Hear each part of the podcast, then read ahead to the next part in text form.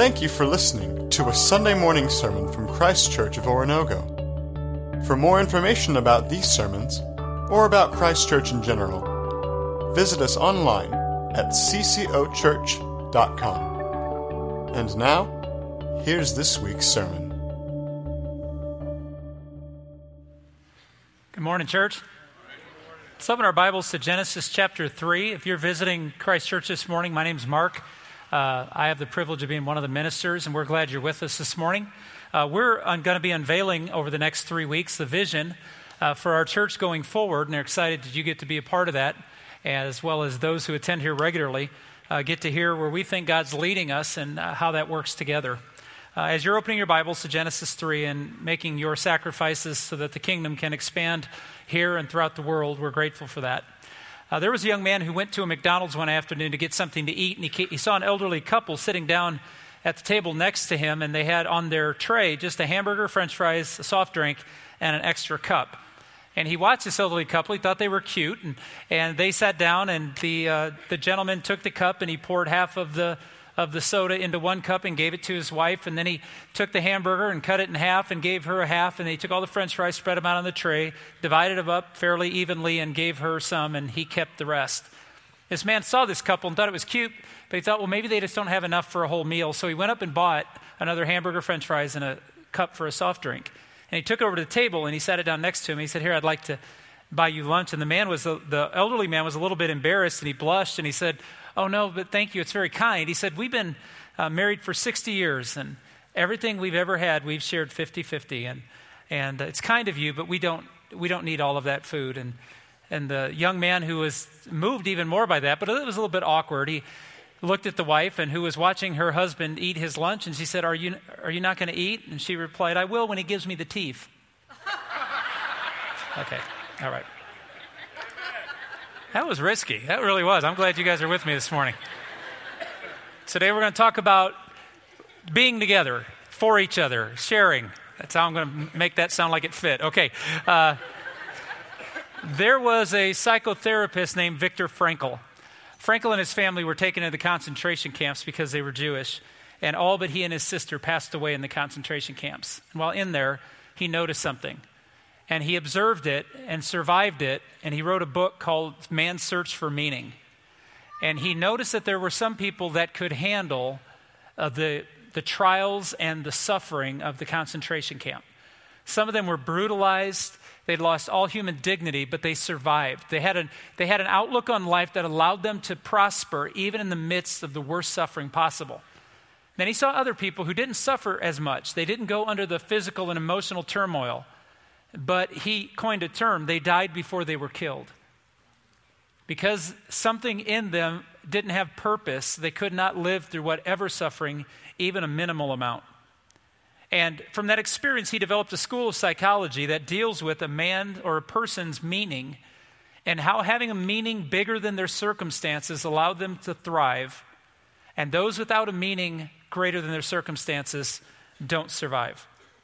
Frankl recognized that everybody has a guiding purpose. Everybody has a personal mission. Whether it's implicit or explicit, that ultimate aim allows them to be successful or not. And if you look at in America and what we're taught, you see it on television, you see it in the movies, you hear it talked about in social circles, that the highest mission in life in America is to be comfortable, both financially and in your surroundings, to be comfortable professionally successful, and to have a good family. So, if you're comfortable and have what you think you need to be that, you're successful at what you spend your time doing, and you're surrounded by people in your family who love you, that that's, that's your purpose. That's your personal mission. So, what's wrong with that? Well, I'm not suggesting anything is inherently wrong with it, except it leads us to the book of Ecclesiastes, where the author of Ecclesiastes said, You can have all the money and all the friends and all the esteem and all the fame, but if you die anyway, so what? If we all are going to die and the suffering that takes place in life up to the journey of death, is that the end game? Is to have had a good run, to have been comfortable, successful, and had good family? You see, what Frankl realizes a selfish purpose does not stand up to the test of suffering. It does not stand up to when things don't work out the way you thought they would work out. If you base your life on making sure things are comfortable, convenient, and safe, what happens when they're not? And I think we can say this if you, I, I keep lowering the number, but if you're over the age of 10, you, you've lost some enchantment with this world, haven't you? If you've lived any period of time, you realize it doesn't always work out the way it should. Uh, let me just, a more graphic expression. When life punches you in the throat, and you can't breathe or think. You can't swallow, and your eyes fill with tears. And you're rocked by the suddenness of this impact that shocks your entire existence. How does comfort help you? How does success help you? How does being surrounded by good family allow you to have a purpose bigger than your circumstances? Jesus would say in the Sermon on the Mount that there are two foundations you build your life on. One's made of rock and it cannot be diminished by a storm, and one is made of sand and it will be moved because of storms. What do we do when the storms come? And they will. Frankl realized that those that served a purpose bigger than their own comfort, they served something bigger than their own control, survived, even thrived. And those who did not have a purpose bigger than their own comfort and their own control were devastated, and some died before they were killed. You see, every single one of us has a personal purpose we live for. And I'm not going to ask you to expose it, it'll, it'll, it'll come in time. But we're all after this security and this comfort and this prestige. We're after something because we believe deep down inside if I have this one thing, enough money, enough friends, enough, uh, if I have whatever it is that I base my security on, then when the world comes after me, this will keep me safe. And Jesus said it won't. It will. When the storms come, your foundation will be proven or disproven. And when it's disproven, it's fairly devastating. You see, what I want you to know today is you are a follower of Jesus. And I'm always talking to those of us who have chosen to say that Jesus Christ is exactly who he said he was. And because of that, we give our lives to him. If you're a follower of Jesus, you've been saved for a purpose.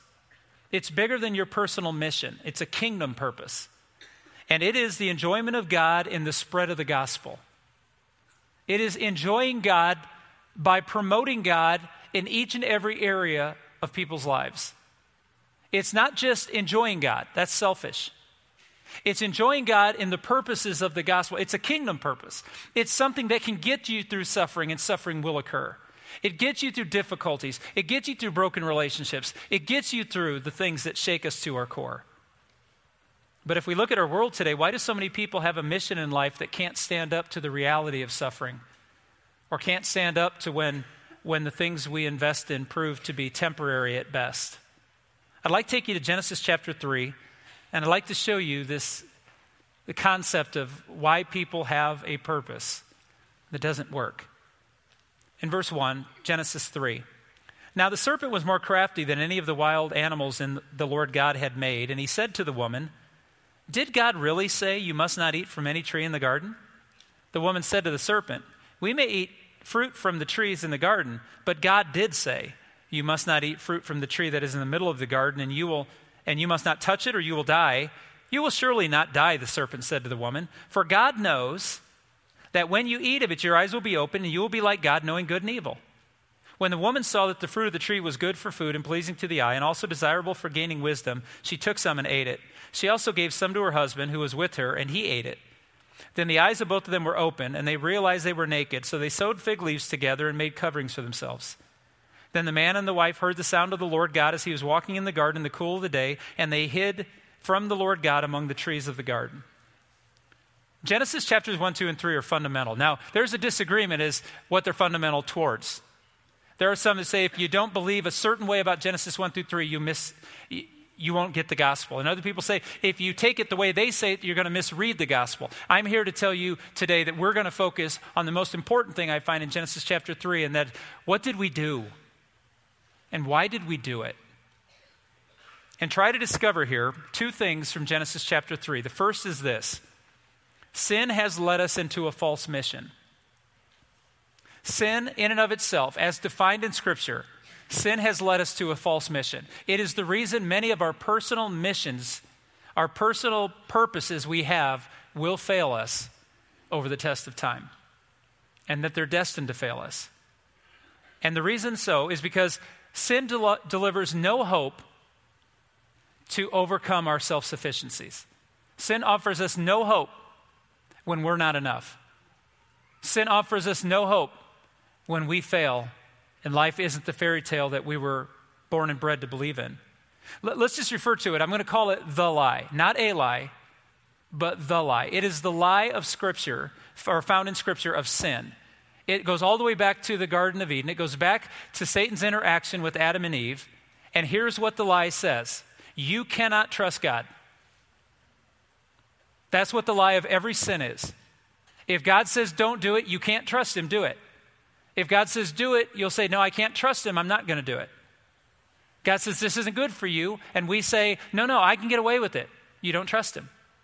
If God said this is, yeah, this is not good, this is, or no, this is good, you need to do this, and we're like, Nah, I don't need to. We're trying to enjoy God without the truth of the gospel, and it's a problem. It is the lie from the very beginning. Our intellectual struggles come down to this. Well, I believe in God, but I can't put up with all this suffering this preacher keeps talking about, that I'm going to suffer. And if God is good, then why does he allow this to happen? We put God on trial. We say God's not good and he can't be trusted. He's not wise. Because if God were really God, he would do it my way. What did Satan say to Eve? Did God really say this? And Eve said, Yeah, God really said that. And he said, Well, the reason God said that is because he knows that the moment you in other words, he can't be trusted. He's, he's manipulating you, he's keeping something back from you. That if he really loved you, he would give you everything you wanted. It's our emotional problems too. God knows what I want. Why won't he let me have it? We just put God on trial. He's not good. You can't trust him. He doesn't know. He's unwise. You see, all from the beginning. For God knows, verse 5. He's holding back from you. The reason he doesn't want you to do this sin is because he doesn't want you to have fun. He doesn't want you to be fulfilled. He doesn't want you to experience the best of life. He's punishing you for your sin in the past, so he's keeping you from having joy in the future. It's the lie that God's not good and God can't be trusted. So, what's the result of the lie? Since we don't trust God to meet our needs, we trust ourselves. We'll find something. We'll base our security not on our relationship with God, but we'll base our security on our money, on what kind of vehicle we drive, how we dress, what people think of us. It's been a tough two weeks around here. I've had several of you tell me that. Uh, these last two sermons have not been ones that sent you home going, Yay, me! Two weeks ago, Michael DeFazio took us into Luke chapter 11, and he said, The fact that some of us believe partial obedience is what Jesus deserves is a self righteousness that fails to say that I'm going to obey Jesus in some areas, but I'm going to keep these secret sins back here because I enjoy them. And a little something for me is not a bad thing. Jesus said in the Sermon on the Mount, if your righteousness doesn't surpass that of the Pharisees, you will not enter my kingdom. And then last week, I took you into Luke 12 and I talked to you about hypocrisy, play acting to be something you know you're not instead of becoming what you desire to be. And the last two weeks have been hard, we get it. But the teachings of Jesus are hard because they ask us the question can I trust him? Is he wise and is he good? Or is he just in my business trying to mess my life up? Eve turned away from the goodness and wisdom of God to find something that would make her feel secure, so she grabbed the fruit. And you sit here with me today, and I do it too, and I think, I've never eaten that fruit. No, no, I don't need that tree. I got my own little things over here. I know no one else is supposed to do this, but I just think God loves me more than He loves all of you, so I get away with it. Pluck the fruit, take a bite. It's the result of the lie.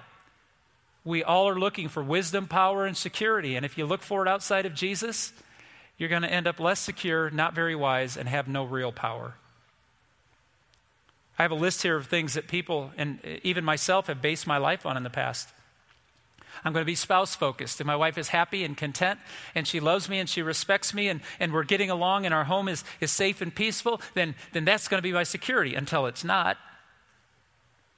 And as much as I have a wonderful bride, there's days she doesn't like me, and days we don't get along, and days she's not happy and content, and days she's struggling too.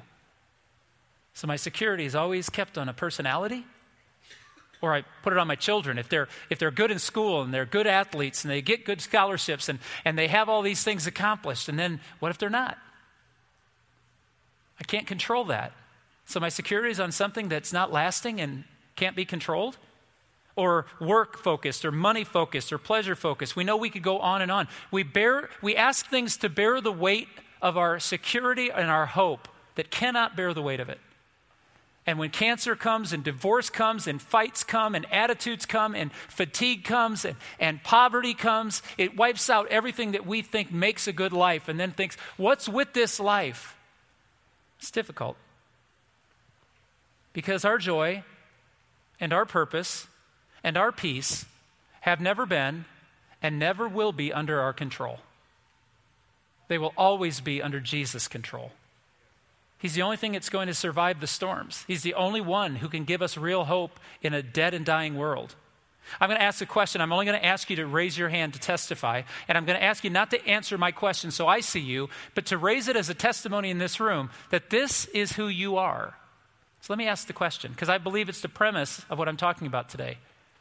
How many of us have realized today that we are here, truly here in worship, because the realities of living our lives by our own control failed us, were proved inadequate, and left us desperate, and the only hope we had was Jesus? So it's not a group of put together people who got it all figured out. It's not a group of people who just have had charmed lives, and so because of that, why not add church? No, it's actually a group of people who have tried everything the world offers. We bit the fruit, tasted the lie, and we didn't like it, did we? And we realize the only hope we really have is the grace of Jesus Christ and his power over sin and death. It's the only hope we have. Sin makes us think, I can't trust God, he's going to manipulate me. And sin replaces God with a mission that's doomed to fail. And this is exactly what Satan wanted from the beginning get us to question God, and we won't question anything else. And it will lead to our destruction. You see, sin has led us into a false mission. And secondly, God shows us a truth mission that will meet any test in this life. A truth mission. The false mission is you can't trust God. And Jesus said, I'm going to show you you can trust God because I'm here because of God. And I'm the solution to all of your problems. Look at verses 14 and 15. God has come down and punished Adam and Eve. And that's what uh, happens before this. And after confronting Adam and Eve for their act of rebellion, so the Lord God said to the serpent, Because you've done this, cursed are you above all the livestock and all the wild animals. You will crawl on your belly and you will eat dust all the days of your life. And I will put enmity between you and the woman, and between your offspring and hers. He will crush your head, and you will strike his heel. God looks at Satan and he says, I'm going to fix this and I am going to expose the lie. And the lie is going to be exposed through Jesus. He said, I'm going to send one who's going to undo what you've done. And for all of us who have eaten the fruit, we bought the lie, we've tasted the lie, and it's made us bitter and angry and hopeless and, and desperate. We're on our knees crying out, What can I do to overcome the fact that I bought the lie? I didn't believe God was wise. I didn't believe God that was good. And I became my own God, and I'm failing. My life is a mess. And then suffering is added, and difficulties with people are added, and I'm overwhelmed, and life's not worth living. And what happens then? God says, I'm going to expose the lie by sending someone, my son, who's going to come between what the woman and the serpent concluded. He's going to change it. I will put enmity as the word. I'm going to bring something against the lie that will bring a solution to the lie. In fact, Jesus in John chapter 8 is speaking to a group of people that are arguing with him about what he was doing. And in John 8, Jesus even refers to the lie. Look at what it says. If God were your father, you would love me, for I came from God, now I'm here. Genesis 3:15, the promise. I have not come on my own, but he sent me. The one who we question whether he's good, acted in goodness toward us when we acted in rebellion against him. Why is my language not clear to you? Because you are unable to hear what I say. You belong to your father, the devil, and you, dis- and you want to carry out your father's desires. He was a murderer from the beginning, not holding to the truth, for there is no truth in him. When he lies, he speaks his native language, for he is a liar and the father of lies. Yet because I tell the truth, you do not believe me. You see, Jesus is offering an opportunity. Remember, repentance is not just our behavior, repentance is our mind. We change our thinking about what we're thinking. And Jesus was saying, You can't hear me for what I'm telling you. I came to expose that you are, your self righteousness won't save you. But you keep saying, Well, who are you? You're self righteous. And Jesus is like, Listen, the Father sent me to expose the lie so that you could find life. And there wasn't a person he was talking to that life wasn't available to. The grace was available to every single one of us. So, for some of us today, we just need to repent because we bought into the fact if we have the right money and the right house and we have the right job and we have the right friends and we have all these right things, that that's going to give us our security. That is our personal purpose, but it's not our kingdom purpose. Our kingdom purpose is to share the gospel because we enjoy the relationship with the Father. See, this, the lie makes us unable to hear the hope that Jesus offers because I'm good. I'm good, honestly. I got enough. I got enough of the things that make me comfortable. I don't need any more. And so I, am good. And, and, the frustration for many of us in trying to share the gospel with someone is we offer it one time and we find them in a moment that they're good. And then later, when they're not good, we've abandoned them. I don't think we're supposed to be vultures, but there's an opportunity when life punches someone in the throat and they can't breathe, they can't swallow, their eyes are full of tears, and their heart's full of fear. That's the perfect moment that the hope of Jesus Christ can redeem somebody who's going under and doesn't know how to save themselves. And this is why the church exists. It's in our philosophies of today. You create your own meaning, you create your own happiness, you create your own purpose. I'll tell you that Jesus, who's very wise, told us that that doesn't work because you can't save yourself and only He can protect us, only He can provide for us. So God not only exposes the lie, but God destroys the power of the lie. So He sent Jesus, and Jesus created a called people. Like God called Abraham and said, Your offspring will bring a great nation. Jesus came and called a new nation of believers in the power of the gospel who would go into all the world and preach it. And I don't mean professionally preach it, I mean they would offer a, a counterbalance to the lie that you are your own Savior, that you are your own security, that you can protect yourself. Jesus said, No, give them hope. Give them hope that what happened on the cross and what happened because of the empty tomb is all that they need, that Jesus is enough. Now, read Matthew, Mark, Luke, and John in the book of Hebrews, and you're going to uncover that in the New Testament, they've been trying to tell us for centuries Jesus is all we need. You don't need Jesus in money. You don't need Jesus in sex. You don't need Jesus in marriage. You don't need Jesus in, in successful business. You need Jesus because he counterbalanced everything we lost in Genesis 3 nature, disease, death, spiritual power, all of that, according to Matthew, Mark, Luke, and John, and the book of Hebrews, all of those things are restored in Jesus Christ himself. In fact, the book of Colossians says he's, he's it. He holds it all together. Nothing more, nothing to be added. If our kingdom mission is to reveal the lie and find healing and life in God alone, and I believe it is, then we're here for a purpose. It's a purpose bigger than being comfortable, successful, and surrounded by good family. If you're a follower of Jesus, you've been saved for a purpose the enjoyment of, the gos- of God in the spread of the gospel. So, our mission in life is not only make Jesus our meaning and our purpose, but to show other people how to break free from the lie. Now, I realize this is heavy. So, this isn't me like going off. This is me being desperate with my church family, the people that I worship with and I'm in community with. And I'm telling us, for some of us, the lie still lingers. Jesus and, Jesus and. I'm going to give Jesus this, and, and I'm going to hold on to this. And I'm telling you that unless you abandon your own self security, you're living in self righteousness. And as in Jesus' day, when you preach the gospel that Jesus wants your heart, some people walk away. It's too much. Don't, don't believe the lie. Don't believe that you need anything more than Jesus to be everything you've ever wanted to be. You see, our mission as a church is why Christ Church exists. It's not to be slick or cool or big or anything else. We exist to bring the truth out about the lie and to help people overcome the lie by living in the hope of Jesus Christ. That's what we do. The story of Christ Church of Oronogo is a very small story, 64 years in the making. A small story in a large book, a small chapter, if you will, in the large story of the gospel. And we're not going to be famous, and I bet you we don't even show up in the index. We're a brief moment in time, a group of people who chose to love Jesus, to get rid of the lie and believe the truth, and offer it to those we encounter. See, nine years ago, when this church contacted and asked me and gave me the privilege of being a part of this, this congregation, uh, I didn't know much about it. In fact, I was pretty messed up, pretty wounded at the time, and I'm thinking, I don't know that I should be doing ministry.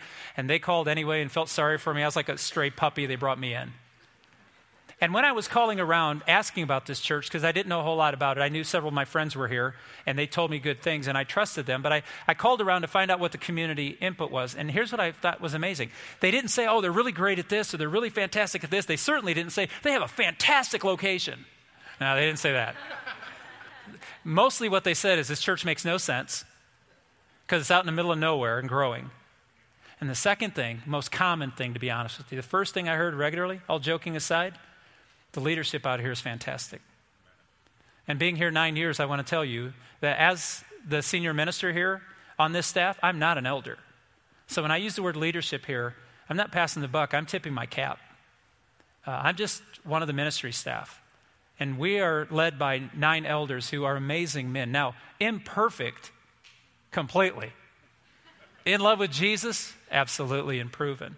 And as the senior minister here, I'm absolutely willing to be in submission to these nine men. Even some that have served previously that are no longer serving, the leadership of this church has always been willing to risk everything on Jesus leading if they felt led. And I applaud that. You know, separately, separate them out, a lot of issues. Put nine of them in a room together with prayer, and I've seen God move because these men are open. They're not using authority, they're leading on their knees. They pray and weep for this church. They protect this church and they want to feed this church a healthy diet of truth and grace. And I'm grateful for them. I'm grateful to work under their leadership, and I'm grateful for the privilege I have to be here. So, when I talk to you about this vision that this leadership has come together over the last uh, nine, uh, nine to eight or eight or nine months that we've been talking and praying about this, and we came in and said, here are some indicators going on around us. We talked about it in 2012 13, the last time we had a vision campaign. We talked about doors we thought we should walk through, that God seemed to have left open for us. In fact, one of them is just a great way to celebrate. Today, and this was accidental timing, but it's awesome anyway. Today, Hope City, a church we planted four years ago, opened their first service in their brand new worship facility. We'll have over 800 people there today. And and we had so little to do with that except to bless a group of people from this church to go plant that church because we had a vision that there was a need down there and we had people from that part of the community coming out here to the farm. So we thought, let's plant them back in the city. And look what's happened. Because our leadership saw a vision and said, let's risk it. And I applaud our leaders for doing this. You see, the vision of this ministry is not growing, it's not about we need to get bigger. The vision of this ministry is discipleship. That if people come here every week and hear the truth and never trust the truth, we're entertaining. But if they come and they grow, we're discipling. And so the program we have, the opportunities we have, are trying to help every single one of us. In fact, here's the vision we believe we're here to prepare God's people to discover completeness in Jesus, to become whole in Christ, to get rid of the parts of the lie that still linger, to throw off those things that give us security that aren't secure, and to hold on to the things that are. We are geared to work with saved people and invite unsaved people into a safe community where they can know who Jesus is. You see, you can grow a church and not grow the kingdom. It's possible. You can get people to come out to an event who are no more committed to the cause of the event than just driving out here.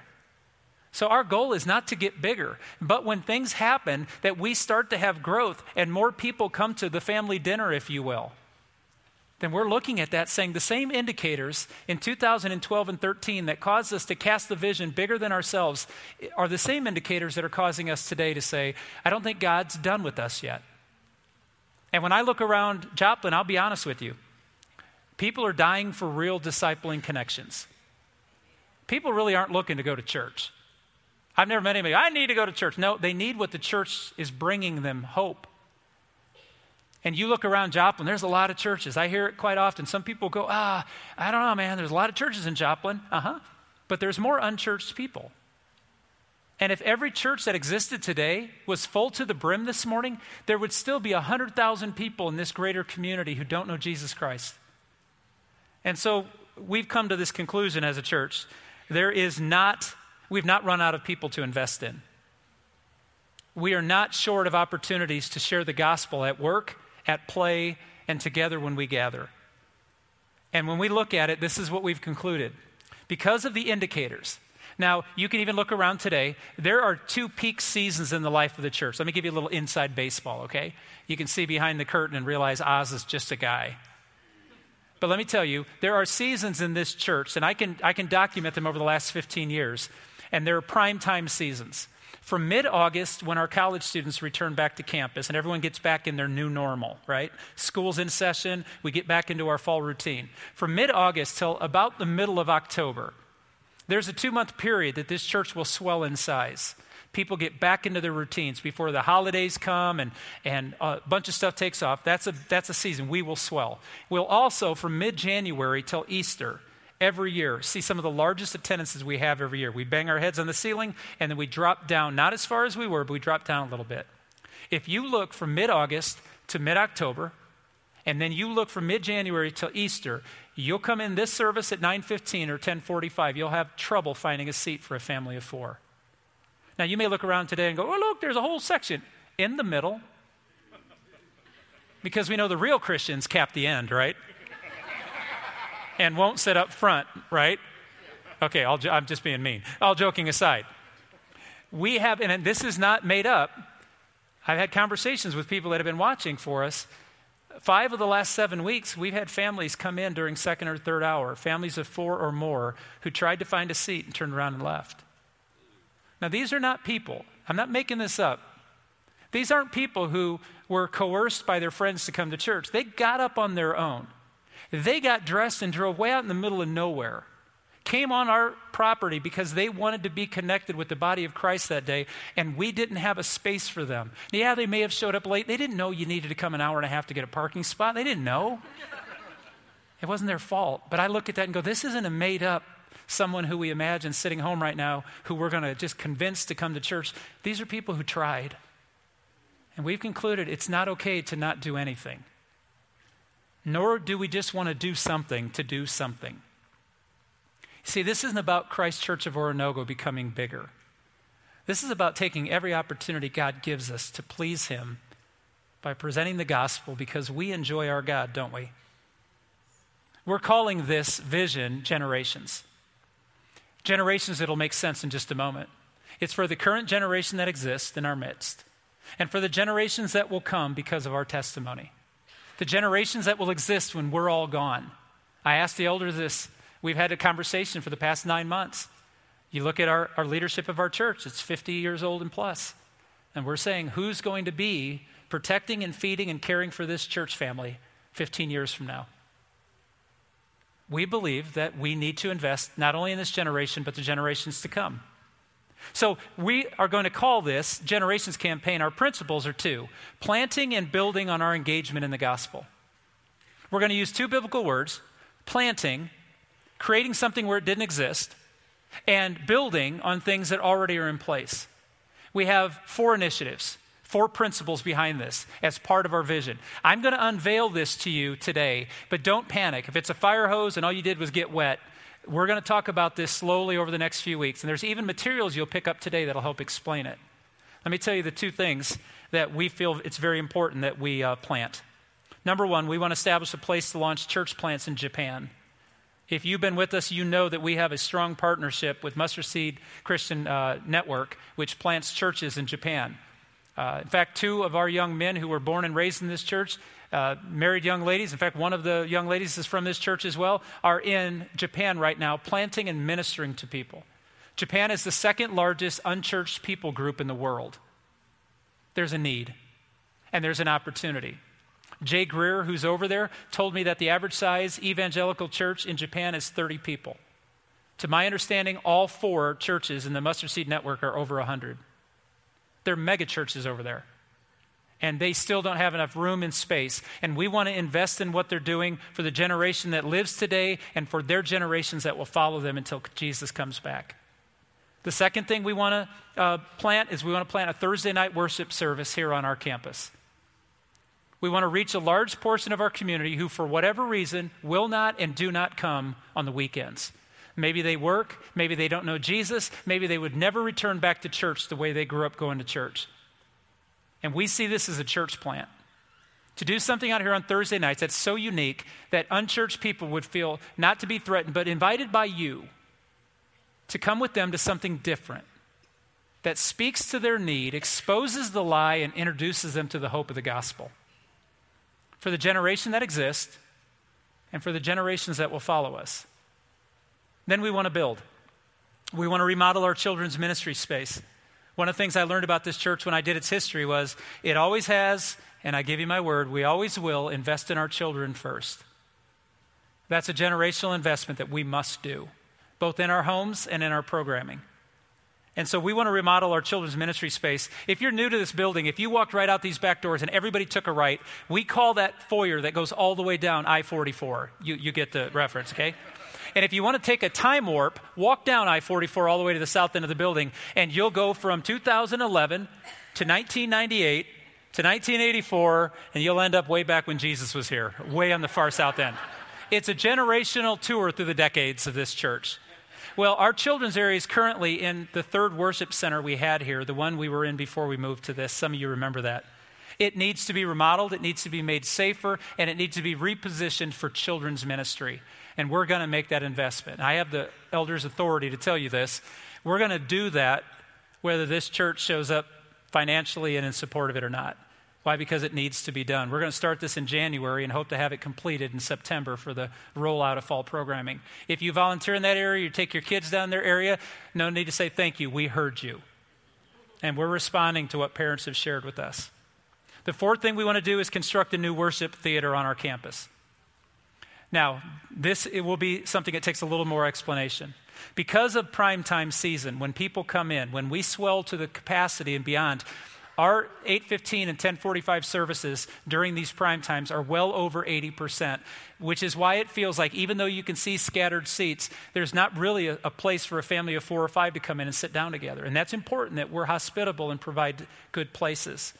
So, what we want to do is build a new facility to the north. That's to my left, right out here in the parking lot. We would run this foyer and extend this foyer all the way out to the other student ministry buildings so in bad weather, people can go from building to building and not fight the, the weather. We want to have a new cafe, which would be down by this theater and provide a place so this whole I 44 would grow and people could fellowship and hang out together because we're three services. We want people to have time together. We want to do this so that during our 9:15 and 10:45 service hours, we will have a simultaneous worship service going on in that room as well as in here. It's a part of our vision. A lot of people have come up and said, Have you thought about this? And have you thought about this? And there's a white paper available for you if you're interested as to why we chose this and not some of the other options because we we have thought about it, we have prayed, and what we realize is we can't simply say, well, this is what we are, because then unsaved people don't get the opportunities we got. So we just don't want to do something, but we certainly don't want to do nothing. And so, because of that, we're excited about this. We believe that if you would support this financially and help us get this done, that this building would help this, this congregation grow and our impact in the community grow to such a point that our other areas, children's area, uh, early childhood, all of those could, could have ample space for that growth. So, let me stop. We're not asking you to blindly follow us. And we know from some conversations we've had, there are some people who don't agree with certain parts of our vision. And we're open as we pray through that to have God speak into that. You know, some have concluded that this is a luxury item. That some of the things we're doing would be nice if we did it, but we don't need to do it. I think a luxury item is heated seats in an SUV, especially in Missouri. That's ridiculous. But this isn't a luxury item. I don't know how we can look at people who want to be with us and be discipled and taught who have to walk away because there's not enough space for them to simply say, I got my chair, you get yours. We believe that this can help us as a tool accomplish our bigger vision of discipleship. Vision isn't cheap, though. It's easy to dream it, it's easy to write it on a whiteboard, it's even easier to stand on stage and tell you what we think we ought to do. But we realize that God is going to have to draw this whole congregation together sacrificially for this to happen. We're going to be asking for more from you. So if that's threatening, I want to warn you in advance. We will be asking for more time. We're going to be asking some of you to leave Sunday mornings and go to Thursday nights so you can serve the people of our community and invite them to come with you. It'll change your routine. We're going to ask some of you to serve there. And some of you who don't serve anywhere to serve on Sundays to replace those folks that are going to Thursdays. We're going to ask for you to use your, your talents. There's some of you, it's time to start serving. It's time to start engaging what God wired you to do for the growth of the kingdom, to build on what He's doing. And then we're definitely going to be asking for treasures because we can't financially fit this in our budget. This is going to take a sacrifice. And we're asking that you as a church would examine your hearts and ask, would you sacrifice for this? So we're going to be asking for more and more and more. We're not going to ask for more than you can do, but we are going to ask more of you. I want to mention that we'll be reviewing this vision slowly but surely over the next two weeks. So if I just totally wiped you out with all this information, don't panic. We'll have plenty of time to talk. Are we as a church committed to opening up opportunities to expose the lie and to offer the hope of Jesus Christ? Historically, this church has always done so. It's got an amazing story. The elders are unanimously committed toward this. They believe that this vision can be done by this church with God's blessing. And I just need to tell you, my family is willing to sacrifice for this too. There are parts of it that scare me, and there are parts of it that challenge me. But at the end of the day, when I see the needs and the indicators that there are people who need to know the gospel, I'll say to myself, God, if you want me to do this, just show me what you want me to do. And that's what we're going to ask you to do today. Pray about the vision. Ask God what He might have you do. Seek Him out in that. If there are questions, come talk to any of us. We are open to discussion because we believe God's going to move this church together or He's got something else in store for us. But what we see in front of us, we think He's calling us to do. So, will you pray and seek how we together can expose the lie and be the church God called us to be? Let's stand together. Thank you for listening to a Sunday morning sermon from Christ Church of Oronogo. For more information about these sermons, or about Christ Church in general, visit us online at ccochurch.com.